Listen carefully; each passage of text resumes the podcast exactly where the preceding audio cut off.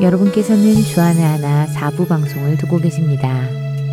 주안의 하나 4부에서는 지난 방송들 중에서 신앙에 도움이 될 만한 프로그램들을 모아서 다시 방송해 드리고 있습니다. 이번 시즌에는 먼저 2015년 1월부터 6월까지 방송된 산상수훈과 2016년 1월부터 3월까지 방송된 성경적 찬양 시즌 1 그리고 2016년 10월부터 2017년 3월까지 방송된 김경환 목사님의 요한복음 강해가 준비되어 있습니다. 바로 이어서 산상순 함께 하시겠습니다.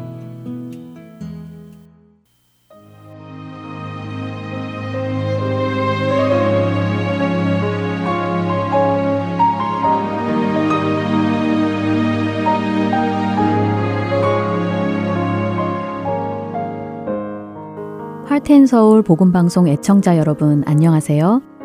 지난 시간에는 예수님께서 하신 설교 산상수훈의 배경과 대상, 내용과 목적 등을 살펴보았습니다. 하나님의 백성들은 이 세상 속에 흡수되어 세상 사람들과 같은 모습으로 사는 것이 아니라 그들과 구별되어 살아야 한다는 것을 보았지요.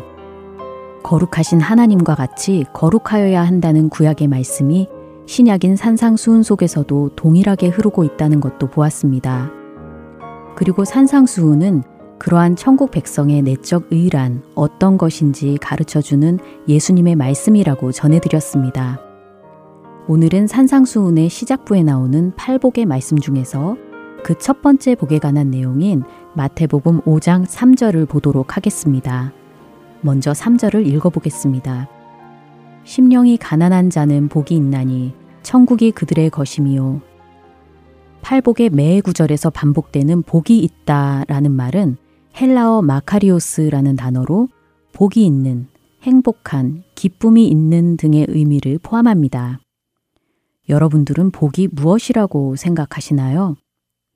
복의 사전적인 의미는 삶에서 누리는 좋고 만족할 만한 행운 또는 거기서 얻는 행복입니다. 또한 배당되는 몫이 많은 것을 비유적으로 이르는 말이라고도 설명하는데요. 그렇기 때문에 우리는 복하면 무엇인가 부유하고 건강하고 걱정할 것 없는 상태를 생각합니다. 그래서 사람들은 그 사람의 상태와 환경에 따라 그 사람 참 먹을 복이 있네. 아이고, 복이 터졌어. 에고, 복도 지지리도 없네. 등등의 말을 하는데요. 과연 성경이 말씀하시는 복, 성경이 의미하는 복이 그런 세상에서 이야기하는 복과 같은 것일까요? 이것은 아주 중요한 문제인데요. 만일 하나님께서 말씀하시는 복과 세상이 이야기하는 복의 개념이 다른데 우리가 세상적인 개념의 복을 받기 위해 하나님께 나아간다면 우리는 자신이 생각하는 그 복을 받을 수 없기 때문입니다. 예수 믿고 복 받았습니다. 라는 말이 예수 믿고 부자 되었어요 라던가 예수 믿고 병 나았어요 라던가 예수 믿고 만사 형통했습니다 라는 의미와는 분명 다른 것이기 때문이죠. 비록 단어는 같은 단어라 하더라도 그 의미와 개념은 분명 다릅니다. 물론 성경이 말씀하시는 복을 일일이 다 설명할 수는 없습니다. 그 의미가 너무 방대하고 깊기 때문이죠. 하지만 성경의 복을 간단히 한마디로 표현을 한다면 하나님 안에 거한다는 것이라고 할 수 있을 것입니다. 하나님께서는 세상을 창조하시면서 이미 복을 주시며 시작하셨기 때문인데요. 천지의 창조는 하나님 안에서 하나님의 통치를 받으며 그분의 보살핌 안에 머물러 있었습니다. 그것이 곧 복이라 할 수 있습니다. 자, 복의 개념에 대한 이야기는 이 정도에서 마치고요. 다시 산상수훈으로 돌아가지요. 산상수훈에서 복이 있다라고 선포하시는 예수님의 말씀이 물질적이고 세속적인 풍성함을 의미하는 것이 아니라는 것을 여러분들도 이미 다 아실 것입니다. 팔복에서 약속하고 있는 복의 내용들은 천국을 소유하게 되는 것, 위로를 받는 것, 하나님을 보는 것 등등 모두 영적인 것에 관한 것이며 하나님과 관계된 것입니다. 팔복은 심령이 가난한 자는 복이 있나니 천국이 그들의 것이미요로 시작하여 그 여덟째 복인 의를 위하여 박해를 받은 자는 복이 있나니 천국이 그들의 것임이라 하고 마칩니다. 여기서 천국은 죽음 이후의 천국을 말할 뿐 아니라 예수님을 통하여 이 땅에 임하기 시작한 하나님 나라를 뜻하기도 합니다. 바로 예수님을 믿고 성령으로 거듭난 자들은 하나님의 임재를 경험하며 그분의 다스림 가운데 살게 된다는 것이죠. 그렇기 때문에 예수님이 약속하신 이 복들은 지금 이곳에서 경험하고 장래에 더 온전히 경험하게 될 것입니다. 사실 이 복에 관한 구절은 무엇 무엇 하면 복이 있다 하는 의미가 아닙니다. 원어적으로 본다면 이렇게 번역하는 것이 더 원문에 가까운데요. 너희는 복이 있다. 심령이 가난하기 때문에 라고요.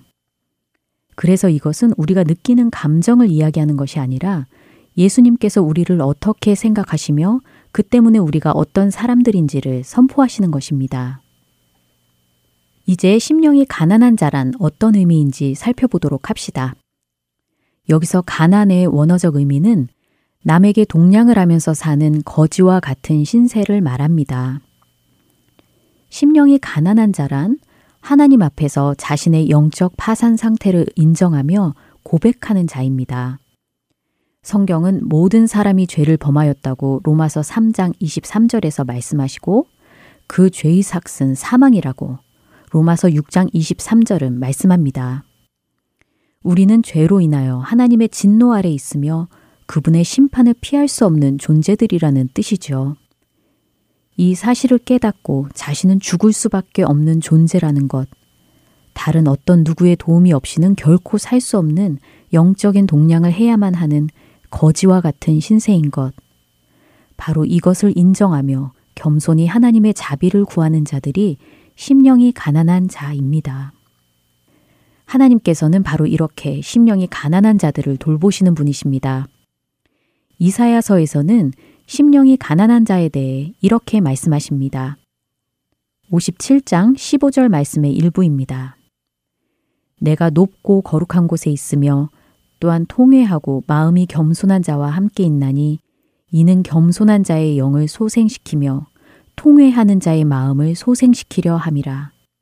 또한 66장 2절에서는 무릇 마음이 가난하고 심령에 통회하며 내 말을 듣고 떠는 자, 그 사람은 내가 돌보려니와 라고 말씀하십니다.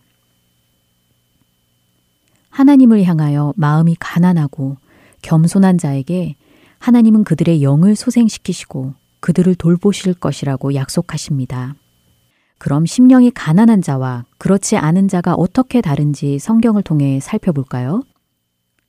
누가복음 18장 9절부터 14절까지는 예수님께서 비유로 들려주신 말씀이 나옵니다. 이 비유를 누구에게 말씀하시는지 9절에 나오는데요.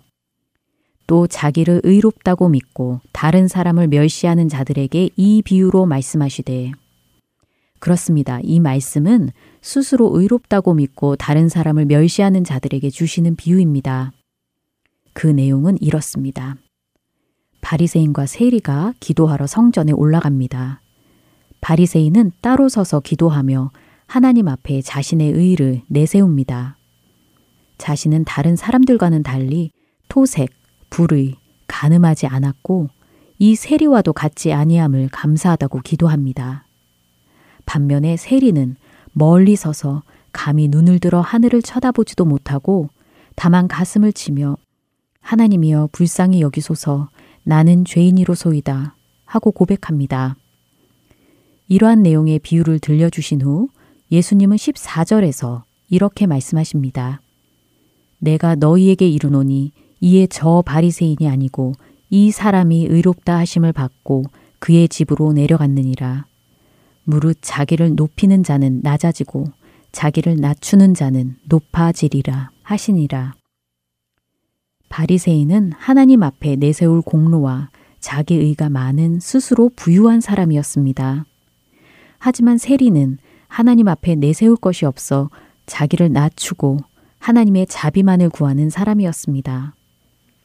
바로 이 세리와 같은 자, 심령이 가난한 자들에게 천국이 주어진다고 예수님은 말씀하고 계시는 것입니다. 이런 자들은 그저 겸손히 하나님의 자비를 구할 뿐 천국을 소유하기 위해 스스로 할 수 있는 것이 아무것도 없음을 인정합니다.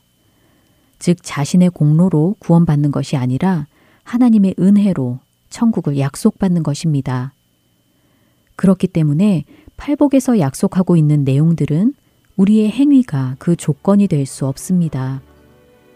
심령이 가난한 자, 애통하는 자, 온유한 자, 의에 줄이고 목마른 자 등등 팔복에서 묘사하고 있는 영적 자질들은 하나님의 다스림을 받는 자들의 성격이기 때문입니다. 팔복은 우리의 의와 완전성에 기초한 것이 아니라 하나님의 은혜에 기초한 것입니다. 오늘은 마태복음 5장 3절의 말씀을 통해 팔복의 첫 번째 복에 관하여 살펴보았습니다. 다음 시간에는 그 두 번째 복을 다루는 마태복음 5장 4절을 공부하도록 하겠습니다. 가난한 심령으로 겸손히 하나님 앞에 나아가는 저와 여러분 되시길 기도드립니다. 안녕히 계세요.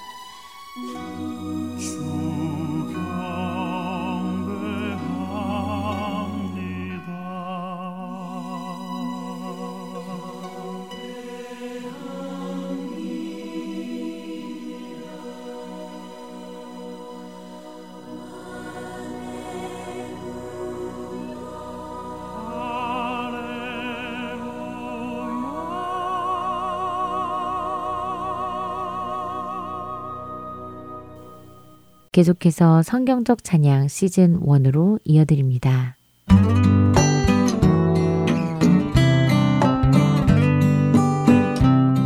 애청자 여러분 안녕하세요. 성경 말씀을 통해 이 시대의 찬양 문화를 점검하는 성경적 찬양 진행의 박영규입니다. 여러분 안녕하세요. 강승기입니다. 네, 지난 첫 시간에는 찬양이란 무엇인가 하는 그 정의에 대해 먼저 생각을 해보았습니다. 찬양은 우리가 흔히 생각하는 크리스천 음악이 아니다 하는 사실을 먼저 생각해 보았죠. 예, 그렇습니다. 찬양은 음악이 아니라 하나님을 자랑하고 뽐내는 것이다 라는 말씀을 드렸습니다. 네, 그리고 그 의미를 가장 잘 나타내는 히브리 단어가 할랄이라는 단어라는 것도 나눠 보았습니다. 네, 박영규 아나운서 지난 한 주간 하나님을 많이 할랄 하셨습니까? 아, 네. 사실 지난 시간 방송을 진행한 후에요. 네. 나를 다시 생각해 볼 기회를 가지게 되더라고요. 예. 주일이니까 예배를 드리고 예배를 드리니까 찬양을 하고 이런 형식적인 찬양과 예배를 드리는 저의 모습도 보게 돼서 반성도 하게 되었고요. 네. 이제 다시 본질로 돌아가 내가 경험하는 하나님, 내가 만난 예수님, 그분을 참으로 기뻐해서 자랑하는 제가 되기를 기도하게 되었습니다. 네. 그래서 이번 기회를 주신 주님을 할랄했고요. 이런 저를 기억하시는 하나님을 할랄하게 되었습니다. 아, 멋지네요. 예, 그랬습니다. 지난 시간에도 나누었지만요. 찬양은 나의 고백이 되어져야 합니다. 내 마음이 담겨져 있지 않으면 안 되지요. 나의 경험이 들어가 있지 않는 그 가사들은 사실은 무의미합니다. 이제 앞으로 그런 문제들도 조금 더 깊이 있게 예를 들어가며 나누도록 하지요. 아, 오늘은 찬양의 대상에 대해서 조금 생각해 보기 원합니다. 찬양의 대상이요? 네, 찬양의 대상입니다. 박용규 아나운서는 찬양의 대상이 누구라고 생각하십니까? 누구를 찬양한다고 생각하세요? 아, 그거야 당연히 하나님이죠. 어, 하나님, 예수님, 성령님. 이렇게 삼위일체 하나님이요. 예, 맞습니다. 말씀하신 대로요. 우리 찬양의 대상은 삼위일체의 하나님이십니다. 그런데요. 실제로 우리가 부르는 찬양들도 그럴까요? 네? 그게 무슨 말씀이시죠? 그럼 우리가 실제로 부르는 찬양의 대상이 하나님이 아니라는 말씀이신가요? 네, 그럴 수도 있고요. 아닐 수도 있죠. 어, 그래서 확인을 해 보아야 하는 것인데요. 어, 먼저 이것부터 짚고 넘어가지요. 찬양의 대상은 삼위일체 하나님이시다는 것을 지금 우리는 고백을 했습니다. 그렇다면 그 찬양은 누구를 위해 드리겠습니까? 당연히 삼위일체의 하나님이시죠. 네, 그렇죠. 그렇다면 그 삼위일체의 하나님께서 원하시는 것을 드리는 것이 옳습니까? 아니면 내가 드리고 싶은 것을 드리는 것이 옳습니까? 다시 말해, 내가 은혜 받는 곡을 드리는 것이 옳습니까? 아니면 하나님께서 흡족해 하실 곡을 드리는 것이 옳습니까? 아, 아, 그 말씀이시군요. 네. 뭐 이런 쪽으로 하나님께서 원하시는 곡을 드리는 것이 맞다고 말은 하겠는데요. 생각해 보면 대부분 자기 취향에 좋은 곡을 드리고 있지 않는가 생각됩니다. 네, 아마 부인할 수 없는 사실일 것입니다. 많은 경우 교회 안에는 젊은 세대들과 기성 세대들 간의 찬양 선곡을 놓고 대립까지라고 말씀드리기는 뭐하지만 화합이 안 되고 불평을 하는 경우가 있습니다. 네, 그렇죠. 연세가 있으신 분들은 아무래도 찬송가를 선호하시고 젊은 세대들은 CCM을 선호하고 그래서 예배 때 찬양을 인도하는 인도자들이 그 양측을 다 만족시키기 위해서 선곡하는 데 많은 애로가 있는 것이 사실이지요. 그렇습니다. 그리고 심한 경우에는요, 예배가 나뉘게까지 됩니다. 함께 예배하지 않고 따로따로 예배 드리게 되는 경우 말입니다. 이것은 뭐 꼭 한국 교회 이야기만은 아닙니다. 미국 교회들도요, 주일 예배를 몇 가지로 나누어서요, 그 예배를 각각 contemporary worship, 또 traditional worship 이렇게 이름을 붙여서 드리는 경우들도 있습니다. 그리고 많은 사람들이 이런 방식을 선호합니다. 왜냐하면 자기 입맛에 맞는 예배에 참석할 수 있으니까요. 그러나 이것이 정말 옳은 일일까요? 예배의 중심에 누가 있는 것이라고 생각하십니까? 누구를 생각해서 사람들은 예배를 이렇게 나누는 것일까요? 어, 말씀을 들어보니까요. 심하게 표현하면 자기가 선호하는 방식으로 예배를 드리겠다는 것과 다르지 않겠다는 생각까지 듭니다. 네, 맞습니다. 우리는 말로는요, 내 생명까지도 주님께 드리겠다고 합니다. 주님이 말씀하시면 내가 나아가고 주님 뜻이 아니면 내가 멈춰 서겠다고 노래로 고백합니다. 그러나 예배 시간에 찬양이 내 입맛에 안 맞으면 나는 예배를 드릴 수 없다고 말합니다. 예배의 아주 기본적인 작은 요소부터 우리는 자신의 입맛을 내려놓는 것을 싫어합니다. 과연 그런 우리가 어떻게 주님께 생명을 드릴 수 있을까요? 예수님께서는 지극히 작은 것에 충성된 자는 큰 것에도 충성되고 지극히 작은 것에 불의한 자는 큰 것에도 불의하다고 누가복음 16장 10절에서 말씀하셨습니다. 그렇네요. 작은 것에 충성하지 못하면서 큰 것에 충성할 수는 없을 것 같습니다. 네. 작은 내 입맛도 포기하지 못하는데 생명을 포기할 수는 없겠죠. 그렇다면 지금 내가 부르기 좋아하는 그 찬양들이 스타일 때문인지 아닌지 생각해 보아야겠네요. 네, 많은 경우 우리는 멜로디가 좋아서 스타일이 좋아서 특정한 찬양을 좋아합니다. 그것은 음악을 좋아하는 것이지 그 가사에 동의하거나 찬양의 대상인 하나님을 바라보는 것이라고 엄밀하게 말할 수는 없습니다. 가끔 찬양팀 멤버 중에요. 저에게 아, 우리도 이 곡을 불러봐요 라면서 곡을 가지고 오는 멤버들이 있습니다. 그럴 때 저는 그 멤버들에게 꼭 이유를 묻습니다. 아, 왜 이 곡을 부르고 싶으냐 하는 질문이었죠? 예, 그렇습니다. 그 질문을 저도 처음 받았을 때 깜짝 놀랐었습니다. 그런 생각을 해본 적이 없어서였는데요. 단순히 곡이 좋으니까 또 요즘 사람들에게 많이 불려지는 곡이니까 한번 해보자 이런 생각으로 곡을 선택하게 되는 경우가 많았거든요. 네. 그런데 막상 왜 이 곡을 부르기 원하느냐라는 질문을 받게 되니까 뭐라고 딱 합당한 답변이 나오지 않더라고요. 예, 뭐 사실 저 역시 음악적으로 입맛에 맞는 곡들을 선택해서 부르고 또 제 느낌에 사람들이 은혜 받는 것처럼 느껴지는 곡들을 선택해서 부르고 했었던 적들이 있습니다. 아마도 지금 이 방송을 들으시는 청취자들 중에 찬양을 인도하시거나 찬양팀에 계시는 분들이시라면 솔직히 자신들의 마음 깊은 곳을 한번 설치하시면서 생각해 보시기 바랍니다. 여러분이 선곡을 하는 그 이유가 하나님을 위함입니까? 아니면 사람들을 위함입니까? 하나님께서 듣고 싶어 하시는 가사를 위주로 곡을 선곡하십니까? 아니면 사람들이 듣고 눈물 흘리고 기뻐하는 곡을 위주로 선곡을 하십니까? 한번 생각해 보시기 바랍니다. 그 질문에 대해 나는 하나님을 위해 선곡한다라고 100% 이야기할 수 있는 사람이 없지는 않겠지만 많지는 않겠다는 생각이 듭니다. 네. 저부터 그 말에 자유할 수 없기도 하고요. 예, 저는 왜 이 곡을 부르고 싶으냐 하는 질문에 그 대답은 반드시 이 곡의 가사가 저의 고백이기 때문입니다가 되어야 한다고 믿습니다. 그 외에 다른 이유는 이유가 될 수 없습니다. 뭐 멜로디가 좋아요, 화음이 좋아요, 기타 솔로가 너무 멋집니다. 드럼 비트가 특이합니다. 이런 이유들은요, 우리가 찬양을 선곡하는 이유가 될 수 없습니다. 아, 그렇겠네요. 결국 찬양에서 가장 중요한 것은 가사다라고 말할 수 있다는 것이군요. 그렇죠. 찬양이라고 번역되는 할랄이라는 단어 자체에 음악과 연관이 없다는 말씀이 다시 생각이 나네요. 그러니까 정말 중요한 것은 하나님을 향한 우리의 고백인 가사인데 우리는 그 가사보다 음악 장르나 형식에 더 치중을 하고 있는 것처럼 보이네요. 네, 맞는 말씀입니다. 그 음악 장르에 대해서는요, 우리가 후에 조금 더 다루어 보도록 하고요. 장르에 대해 이야기하기 전에 생각해야 할 조건이 가사이기 때문인데요. 그렇다면 좋은 가사란 어떤 가사일까요? 좋은 가사요? 예. 어, 그것도 대답하기 쉽지 않은 질문이네요. 아, 내 마음을 잘 표현해 준 가사? 뭐 이런 것이 좋은 가사가 아닐까요? 음. 물론 성경적이어야 하는 것은 당연하고요. 예, 성경적이어야 한다는 조건은 가장 중요한 전제 조건일 것입니다. 그리고 그 다음은 그 가사가 누구를 위한 것이냐 하는 것이 중요할 것이고요.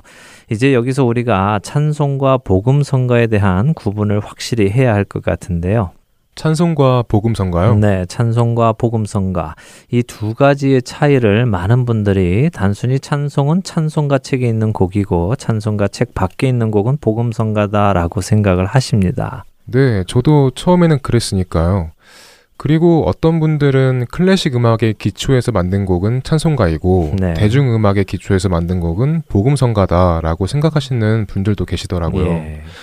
그렇지만 찬송가와 복음성가를 나누는 기준은 그런 음악적 형식도 아니고 찬송가 책에 있느냐 없느냐도 아니지요. 네, 아닙니다. 우리는 지금 가사에 대한 이야기를 나누고 있잖아요. 그렇죠. 네, 바로 이 가사로 그것을 구분하는 것입니다. 찬송이라 하면요, 그 대상이 하나님, 예수님, 성령님이 가사의 대상이 되어야 하는 것입니다. 네, 찬송은 삼위일체 하나님께만 드려야 하는 것이니까요. 그렇죠. 반면에 복음성가는 복음의 내용을 담은 음악이라는 의미죠. 그렇습니다. 복음이 담긴 음악. 그래서 이 복음 성가는 그 대상이 사람이 됩니다. 사람들에게 복음을 전하기 위해서 부르는 노래이니까요. 사실 그 둘을 나누는 기준은 의외로 간단한데요. 우리가 예배 때에 그 기준을 지키며 부르지는 않은 것 같습니다. 예, 맞는 말씀입니다. 예배는 우리가 하나님께 드리는 것이지요. 그 대상은 하나님이시고요. 그렇게 하나님께 드려지는 가사들을 가지고 찬송을 해야 하는 것은 너무도 당연한 사실일 것입니다. 사람에게 불러주는 복음성가를 예배 시간에 부르는 것은 예배의 성격상 맞지 않지요. 네, 포커스가 아무래도 하나님이 아닌 사람에게 맞추어지니까요. 그렇죠. 그래서 찬양을 인도하는 사람에게 선곡은 아주 중요한 일인 것입니다. 예배를 한다고 하는데 가사는 전부 사람들에게 하는 가사를 선곡을 한다면요. 그것은 예배의 형식을 띠기는 하겠지만 하나님께 드려지는 것은 아니죠. 예를 들어 예배 시간에 너는 내 아들이라 라는 이런 노래를 한다면 너가 누구고 나는 누구입니까? 자칫 잘못하면요, 하나님께 너는 내 아들이라고 말하는 것처럼 될 수도 있는 것입니다. 물론 어느 누구도 그런 의미로 부르지는 않겠지만 따져본다면 그렇다는 말씀이죠. 네, 그렇게 따져보니까 당황스러워지네요. 네. 하나님께 찬양을 드린다고 하면서 하는 말은 하나님께 드릴 수 있는 말이 아니니까 말입니다. 그렇습니다. 이건 아주 중요한 포인트라고 할 수 있겠습니다. 솔직히 저를 포함해서 많은 찬양 인도자들이 선곡을 할 때 사실 가사를 위주로 선곡하기도 하지만 아무래도 코드 진행을 위주로 하는 경우가 많거든요. 네. 찬양에서 찬양으로 넘어갈 때 자연스럽게 가는 것을 더 신경 쓰게 될 때가 많아서요. 그런데 그것보다 더 중요한 것은 가사를 먼저 점검해야 한다는 것을 다시 생각하게 됩니다. 네, 이 부분을 꼭 다시 한번 점검을 해 보시기를 바랍니다. 그리고 찬송가 측에 있는 곡이라고 해서요, 다 찬송가는 아닙니다. 그 안에 사람들을 향해 복음의 메시지를 담은 복음성가도 있지요.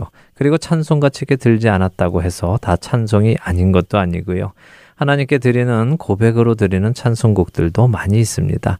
자, 이제 찬송은 무엇이고 복음성가는 무엇인지 구분을 해 드렸으니까요. 함부로 아우 나는 찬송가는 싫어 복음 성가가 좋아 이런 말씀을 하지 않으시기를 바랍니다. 왜냐하면 그 의미는 나는 찬송가 책에 있는 노래는 싫어하라는 의미가 아니라요. 나는 하나님께 드리는 노래는 싫어 사람에게 하는 노래가 좋아 이런 의미가 되기 때문입니다. 네, 정말 그런 의미가 되네요. 그런데 말씀을 들어보니까요. 물론 사람들이 찬송, 그러니까 하나님께 드리는 찬양도 좋아하지만 사람들을 향해 부르는 복음 성가를 좋아하는 이유가 네. 꼭 음악적인 형식 때문에 그런 것도 아니라는 생각이 듭니다. 예, 아주 중요한 포인트인데요. 어, 사람들이 선호하는 곡을 한번 잘 살펴보면요. 놀랍게도 하나님께 드리는 고백보다 사람의 마음을 편안하게 해주고 용기를 주고 위로를 주는 곡이 많다는 사실을 알게 됩니다. 네, 그러게 말입니다. 저도 한 해 동안 사랑받은 CCM 차트나 한국인에게 사랑받는 찬양 앨범, 뭐 이런 것들을 확인해 본 적이 있는데요. 네. 이렇게 가사의 대상을 기준으로 보았더니요.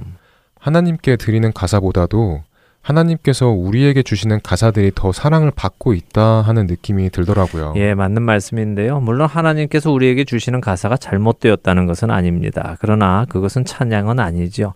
하나님을 찬양하는 것이 아니라 하나님께서 우리를 위로해 주시고 사랑한다고 해 주시는 것이죠. 우리가 신앙생활을 하면 주의 깊게 생각해야 하는 것이 있는데요. 그것은 무엇이 중심에 있느냐 하는 것입니다. 하나님께서 중심에 계시느냐 아니면 내가 중심에 있느냐 이 문제는 굉장히 중요한 문제입니다. 만일 내가 중심에 있다면 하나님의 존재 목적 자체가 나를 위해 존재하시는 분이 되기 때문입니다. 세상의 모든 종교는 다 그렇습니다. 신이 나에게 무엇을 해주기를 바라지요. 복 주기 바라고 도움 주기 바라고 아픈 것 낫게 해주기 바라고 내 꿈을 이루게 해주기 바라고 이런 것들이 사람들이 만들어낸 종교의 본질입니다. 그러나 기독교는 그것과 정반대입니다. 하나님의 뜻이 이루어지기 위하여 나를 드리는 것, 나를 내려놓는 것, 나의 꿈을 내려놓는 것입니다. 아, 그 근본부터 다르군요.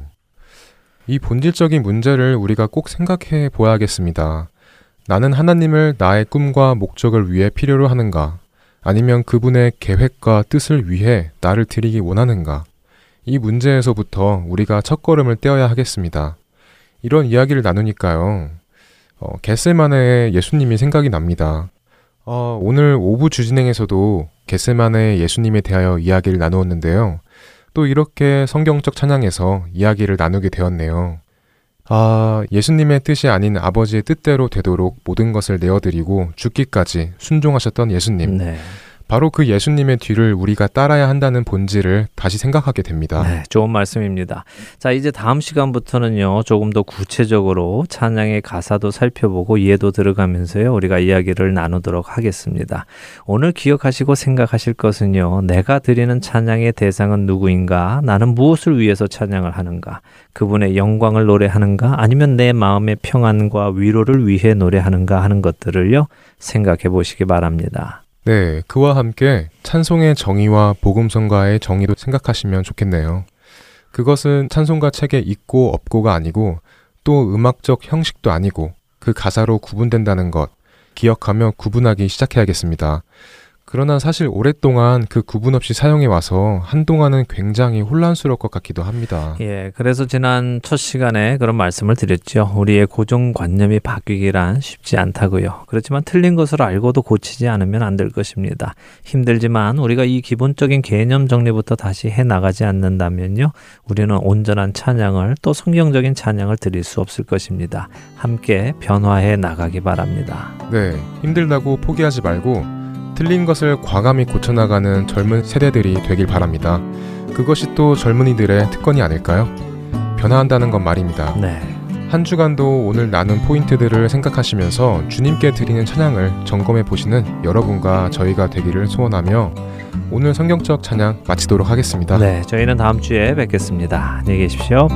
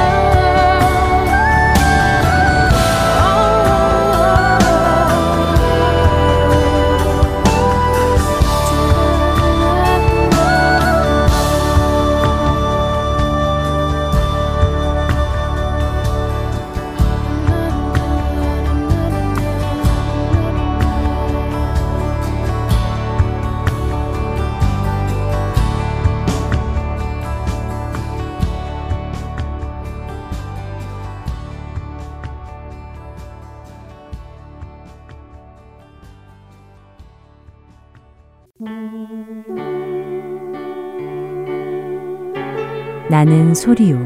빈들에서 외치는 소리요. 주의 길을 곧게 하라고 광야에서 외치는 자의 소리. 할텐서울 복음선교회에서는 복음 사역에 함께 동참하실 분을 찾습니다. 봉사로, 기도로, 후원으로 예수님을 전하고 생명을 구하는 일에 동참하실 분들은 전화번호 602-866-8999로 연락 주시기 바랍니다.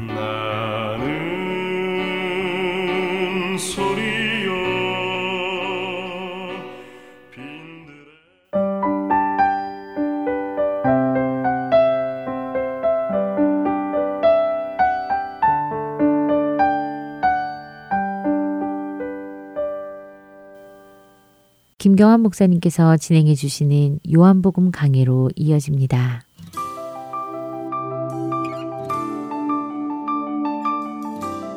애청자 여러분 안녕하십니까? 오늘은 요한복음 강의 두 번째 시간으로 요한복음에 쓰여진 목적에 대해서 함께 말씀을 나눌까 합니다. 아, 요한복음에 쓰여진 목적을 아는 것은 대단히 중요합니다. 그래서 저는 아, 이번 주와 다음 주 2주간에 걸쳐서 이 요한복음이 쓰여진 목적에 대해서 함께 말씀을 나눠볼까 합니다. 아, 요한복음을 기록한 목적은 예, 요한복음 안에서 직접 찾아볼 수 있습니다. 요한복음 20장 30절에서 31절에 적혀 있습니다. 예수께서 제자들 앞에서 이 책에 기록되지 아니한 다른 표적도 많이 행하셨으나 오직 이것을 기록함은 너희로 예수께서 하나님의 아들 그리스도이심을 믿게 하려 하며 또 너희로 믿고 그 이름을 힘입어 생명을 얻게 하려 함이니라. 아, 요한이 마지막에 그 요한복음에 쓰여진 목적을 이야기하면서 요한복음 전체를 아우르는 아주 중요한 단어들을 어, 사용하고 있습니다. 이미 요한복음 안에 많이 등장했던 아주 중요한 단어들입니다. 우리가 이 단어들의 의미를 제대로 어, 이해하게 되면 요한이 요한복음을 쓴 목적이 무엇인지를 깨달아 알게 됩니다. 그래서 키는 이 단어들을 함께 공부하는 것입니다. 몇 가지 중요한 단어가 있는데 그 중에 첫 번째 단어가 이 표적이라고 하는 단어입니다. 표적은 헬라어로 세메인이라고 기록되어 있습니다. 영어로는 사인이라고 번역되어져 있어요. 예, 동일한 사건을 공간복음에서는 이 표적이라고 이야기하고 있지 않고 기적, 그 헬라어로 두나미스라는 어, 단어를 사용해서 기록하고 있습니다. 표적과 기적은 서로 다른 의미를 지니고 있죠. 기적은 그 사건 자체가 시위성을 내포하고 있습니다. 즉, 사건 자체가 하나님의 그 파워를 보여주는 것이라고 이해하면 됩니다. 이에 반해 표적은 사건 자체의 시비성을 강조하고 있지 않습니다. 오히려 그 특정 사건을 통해서 또 다른 세계를 보여주는 하나의 그 사인판 역할을 하고 있다고 이해하면 됩니다. 교통 사인판을 생각하시면 됩니다. 여러분, 교통 사인판의 역할이 무엇입니까? 교통 사인판은 무엇인가 오고 있음을 암시해 주거나 표시판의 역할로서 이 가야 할 방향을 제시하고 있죠. 그러니까 교통 사인판을 제대로 보는 사람은 뭐 사인판 자체 디자인이 어떠한지 질문하지 않습니다. 그 재료가 무엇인지 묻지 않습니다. 그저 사인판의 의미를 파악하고 그 방향을 따라갑니다. 요한복음의 사인판, 즉 표적도 마찬가지죠. 예, 표적인 그 사인판 자체에 보다는 표적에 담긴 의미를 발견하려고 애를 쓰고 그 표적이 가리키는 방향을 예, 따라가려고 애를 쓴다는 것입니다. 자, 요즘 그 티베트를 가보면 그 과거에 그 차마고도가 있습니다. 그런데 그 차마고도가 지금은 군사도로나 관광도로로 다 바뀐 것을 발견하게 됩니다.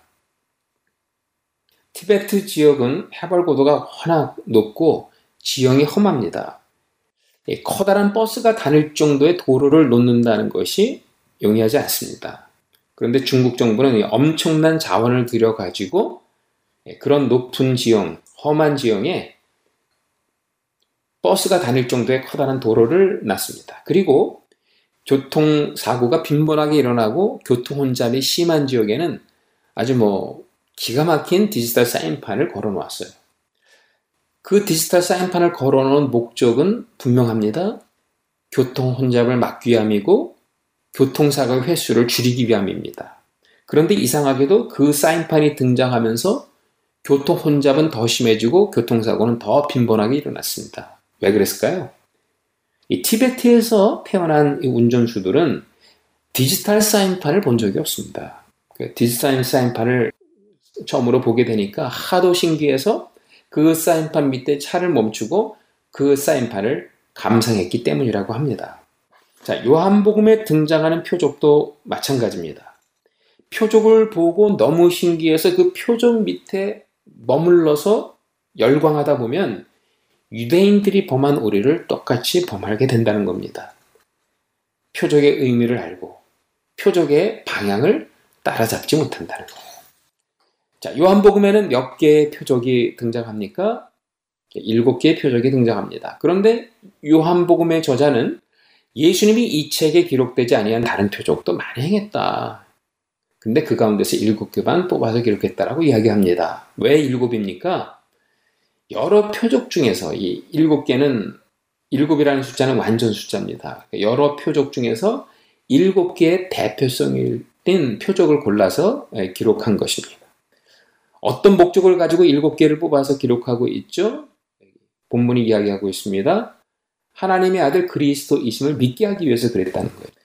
좀 더 정확하게 표현하면 이 일곱 개의 표적은 어떻게 하나님의 아들이신 예수님이 그리스도가 되셨는지를 증거하고 있고 예, 그것을 바라보는 우리 독자들이 그 예수 그리스도가 메시아인 것을 믿게 하기 위해서 기록했다고 예, 되어 있습니다. 여기 두 번째 중요한 단어가 등장하죠. 예, 하나님의 아들이라는 단어입니다. 자, 오늘 이 말씀은 요한복음 1장, 그러니까 요한복음의 서문에 해당하는 요한복음 1장과 이 수미상관을 이루는 말씀입니다. 좀 어려운 말씀입니다만 예, 요한복음을 이해하는데 아주 중요한 어법이기 때문에 좀 설명을 하자면 수미상관은 문법적으로 처음과 말미에 등장하여 그 중간의 내용을 감싸는 데 사용되어지는 하나의 어법입니다. 그러니까 요한이 결론적으로 요한복음의 목적을 이야기할 때 이 말씀하고 있는 이 본문, 오늘 20장 30절에 31절의 말씀은 이미 요한복음 1장에서 모두 언급되어진 내용이에요. 그 가운데서도 예수가 하나님의 아들 그리스도라는 이 개념은 세례 요한, 사도 요한이 아니고 세례 요한의 입술에서 이미 선포된 내용입니다.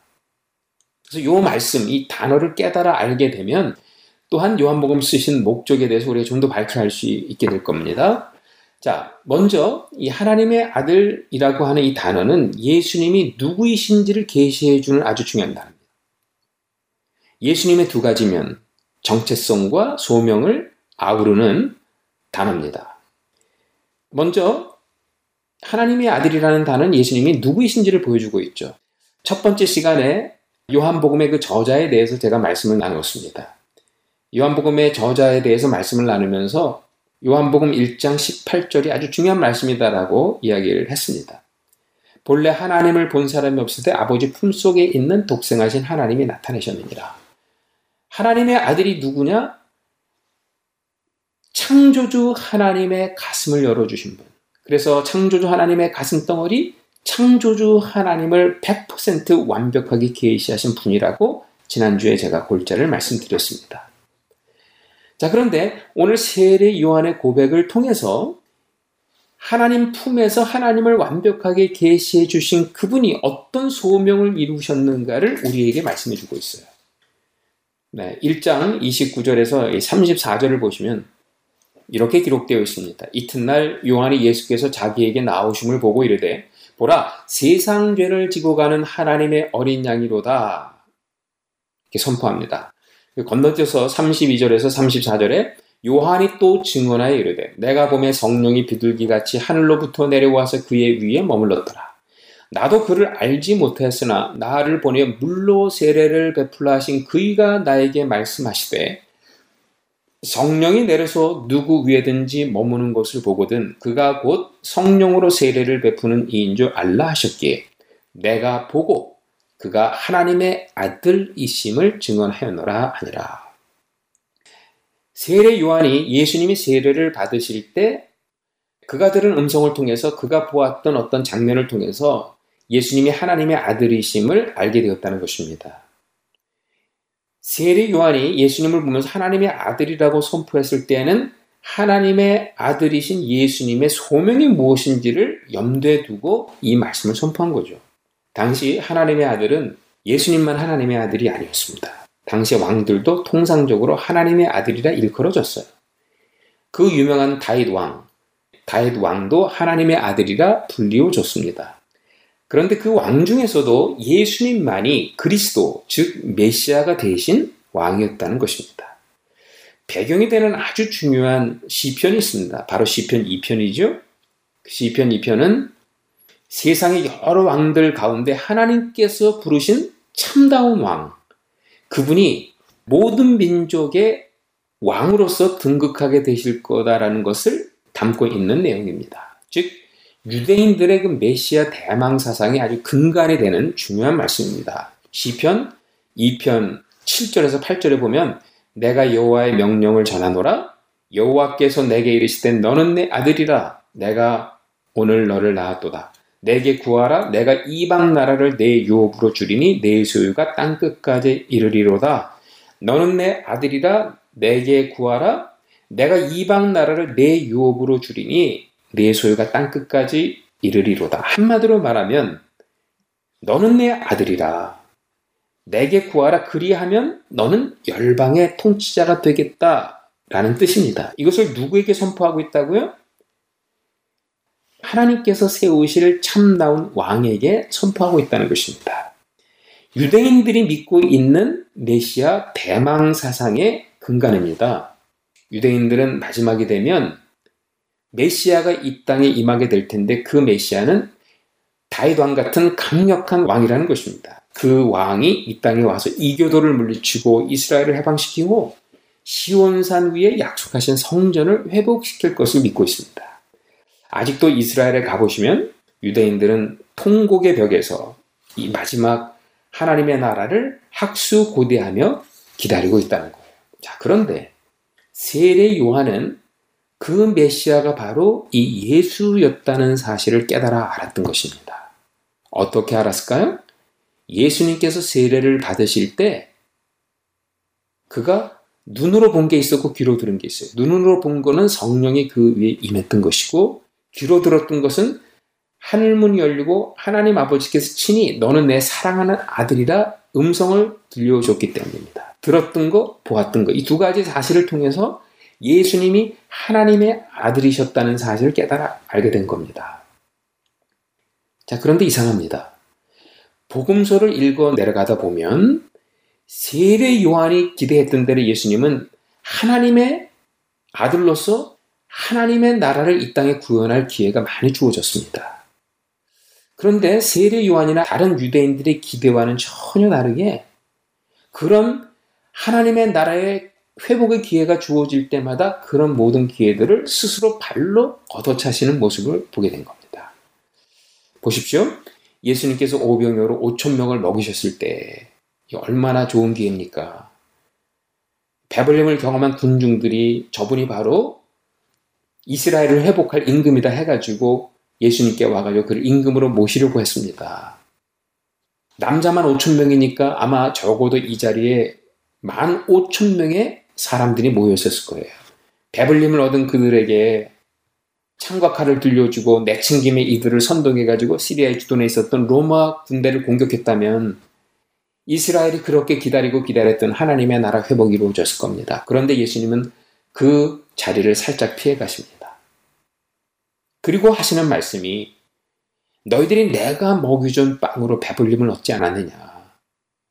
내 몸은 너희들이 먹은 그 빵처럼 부숴줘야 할 텐데 누구든지 내 몸을 먹는 자, 내 살을 먹는 자는 영원히 죽지 아니하리라. 여러분 이상하지 않습니까?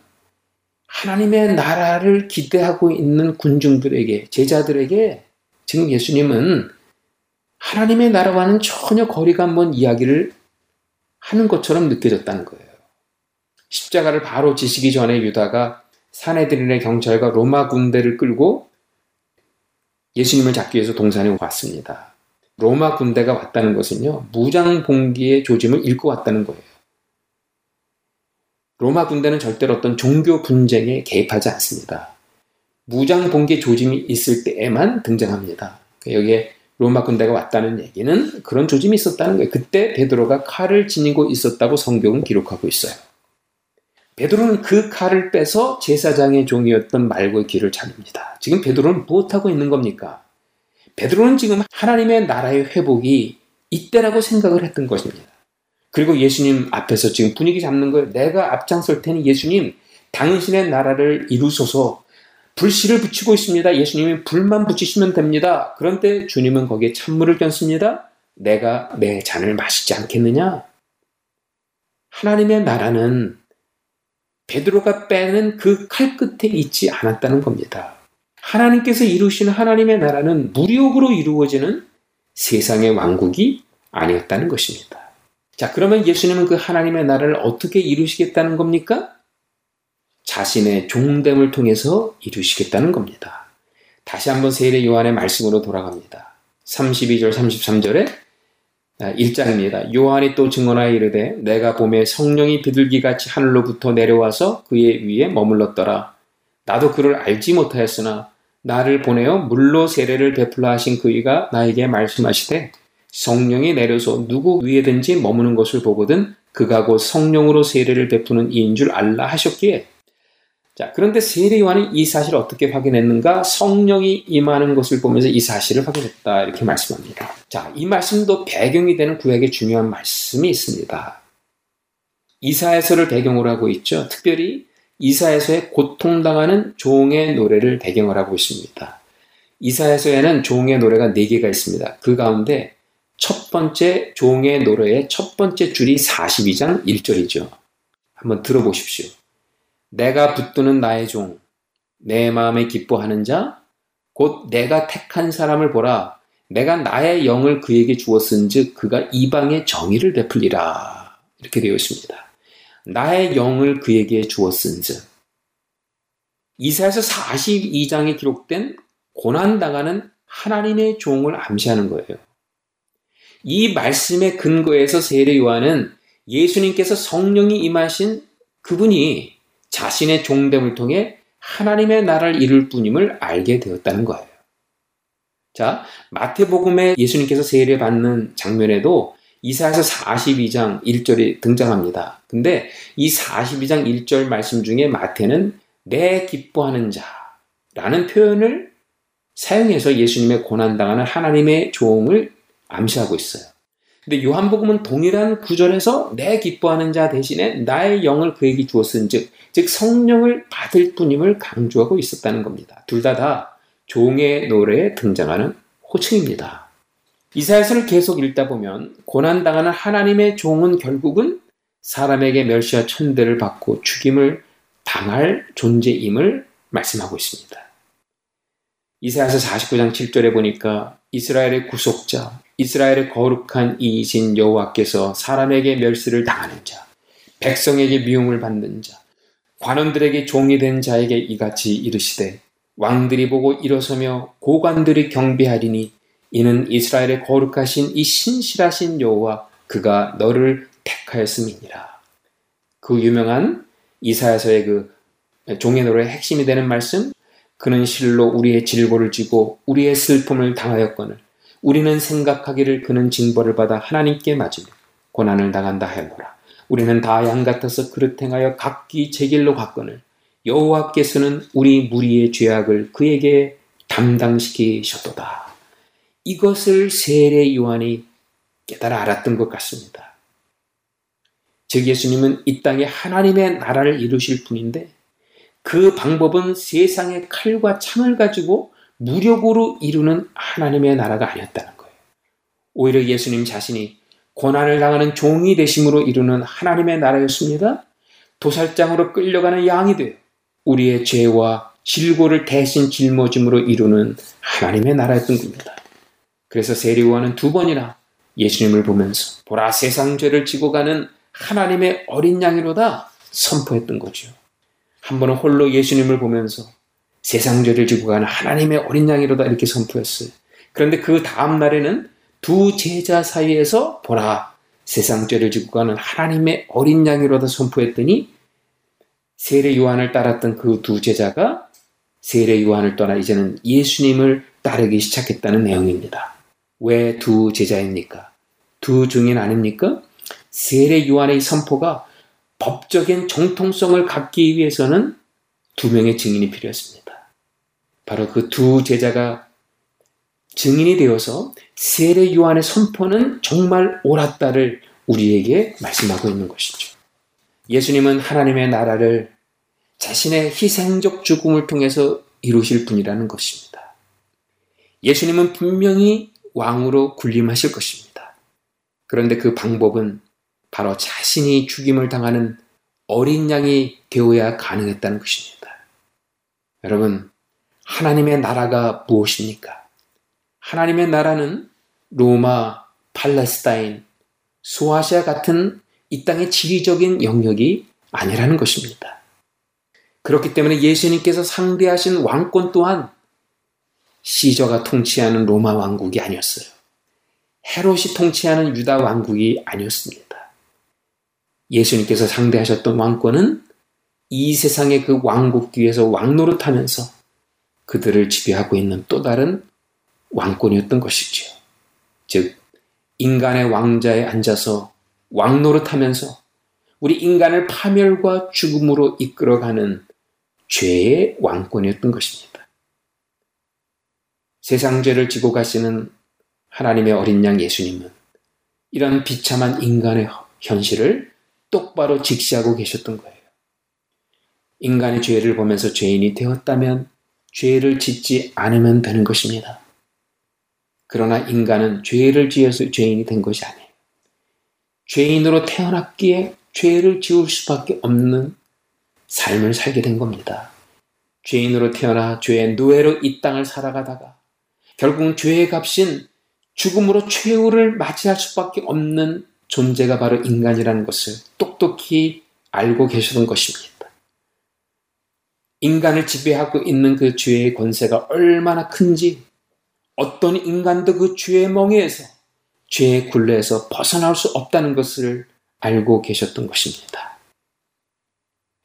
얼마 전에 북한에서 억류되신 어떤 목사님의 기자회견을 또 보고 또 보았습니다.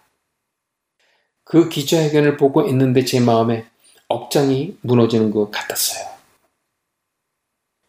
그 목사님은 고백했습니다. 수뇌부를 중상 모독함으로 공화국의 존엄과 체제를 부정했다고 고백했어요. 그가 했던 자선 사업은 허위와 날조로 가득했다고 고백을 했습니다. 나아가서 자신은 남조선의 보수 세력의 대변자였다고 고백을 했습니다. 거의 7분에 걸쳐서 진행된 그 기자회견을 제가 보면서 그 목사님의 고통이 느껴졌습니다. 본인이 하고 싶은 이야기가 얼마나 많았을까요? 본인의 확신, 그 땅을 생각하는 본인의 확신 얼마나 그 목사님은 밝히고 싶었을까요? 그러나 그 목사님은 그 어떤 확신도 그가 하고 싶은 이야기도 할 수 없었던 것입니다. 그쪽 체제에서 하라고 시킨 그 이야기, 보여주라고 말한 그 행동, 그는 그 이야기를 하고 있었고 그 행동을 하고 있었던 것입니다. 그 기자회견 자리에 나오기까지 그 목사님은 밤을 지새면서 기도했을 것입니다. 하나님, 될 수 있으면 이 자리에서 빠져나가고 싶습니다. 이 상황을 벗어나고 싶습니다. 그렇게 열심히 기도했지만 그가 분명히 깨달아 알았던 한 가지는 그 혼자의 힘으로는 절대로 그 상황을 벗어날 수 없었고 그 체제를 빠져날 수 없다고 하는 사실을 깨달아 알았던 거예요. 그것이 바로 북한 체제였던 것입니다. 하물며 죄의 체제의 노예가 되어 살아가는 죄의 노예들. 그 죄의 체제에서 벗어날 수 있는 방법은 없었다는 것입니다. 그런데 하나님의 품에서 오신 예수님, 그분이 우리를 사랑하셨습니다. 죄의 체제에서 죄의 노예로 살다가 결국 비참한 죽음을 맞이할 수밖에 없다는 이 사실을 바라보신 예수님. 우리를 사랑하셨기 때문에 우리 가운데 오셨던 것입니다. 의의 왕국에서 이 죄의 왕국 속으로 들어오신 것입니다.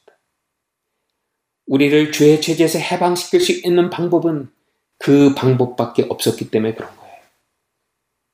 의인이신 예수님이 죄의 체제에 들어가셔서 스스로 죄의 노예가 되셨던 것입니다. 죄가 왕노릇하는 그 인생의 자리에 인간이 받을 수 있는 가장 흉측한 형벌을 받으셨던 것입니다. 바로 세상 죄를 지고 가는 하나님의 어린 양께서 십자가에 우리의 죄를 대신 짊어지고 죽음을 당하신 것입니다. 그가 죄의 노예가 되심으로 우리는 자유를 누리게 된 것입니다. 그가 죄의 형벌을 받으심으로 우리는 죄의 속량을 받게 된 것입니다. 여러분, 이 말은 추상적인 개념이 아닙니다. 정말 예수님이 우리의 죄를 대신 짊어지신 것입니다. 죄의 저주와 형벌을 대신 짊어지신 것이죠. 공강복음서를 보면 문둥병 환자를 고치신 예수님이 등장합니다. 구약 레위기 13장과 14장에 문둥병 환자에 관한 규례가 있습니다. 제사장에 의해서 나병 환자로 판명이 되면 문둥병자는 머리를 풀어 얼굴을 가리우고 사람들의 접근을 막기 위해 손으로 입을 가리우고 부정하다 부정하다 이렇게 소리쳐야 했습니다. 그런데 부정한 문둥병 환자를 고치실 때 예수님은 그에게 거리를 두지 않습니다. 오히려 그에게 다가서서 손을 대시죠. 부정한 부위에 손을 떼고 거리를 두지 않으셨어요. 오히려 다가서서 그 문둥병자를 만지셨습니다. 부정한 문둥병자와 죄 없으신 예수님이 하나가 된 것입니다. 그때 문둥병자의 부정이 정말로 예수님께 옮겨진 겁니다. 그리고 거룩하신 예수님이 그 부정함을 덮어 쓰신 거예요. 그 결과 문둥병자는 예수님으로부터 치유를 받게 된 것입니다. 예수님이 우리의 죄를 짊어지셨다는 것은 추상적인 개념이 아니라 실질적으로 일어난 사건이었음을 말씀해 주는 대목이에요. 마가복음에도 비슷한 내용이 나옵니다. 혈루증을 앓는 여인이 예수님께 다가섰어요. 예수님의 옷자락을 만졌습니다. 그때 성경은 이야기합니다. 예수님이 자기 자신의 몸에서 능력이 나가는 것을 경험했다고. 그 능력은 어떤 능력입니까? 거룩함의 능력이었습니다. 회복의 능력이었습니다. 치유의 능력이었습니다. 혈류병 환자가 온전하신 예수님과 하나가 된 거예요. 그러므로 말미암아 혈류병 환자의 저주는 예수님께 옮겨졌고 예수님은 그 저주를 덮어 쓰셨던 것입니다. 그리고 예수님의 축복은 혈류증 환자에게 옮겨진 것입니다. 예수님께서 나의 죄를 지고 가신 어린 양이 되셨다는 것은 예수님께서 죄인 우리와 하나가 되셨다는 말입니다. 예수님이 죄인인 우리와 하나가 되셨다는 것은 우리 모든 죄가 다 예수님께 옮겨졌으며 예수님은 자신에게 옮겨진 죄를 짊어지고 십자가의 어린 양으로 죽으셨다는 거예요. 그러므로 우리가 마땅히 치료해야 될 죄의 대가, 그 대가를 다 지불하시고 죽으셨다는 것입니다.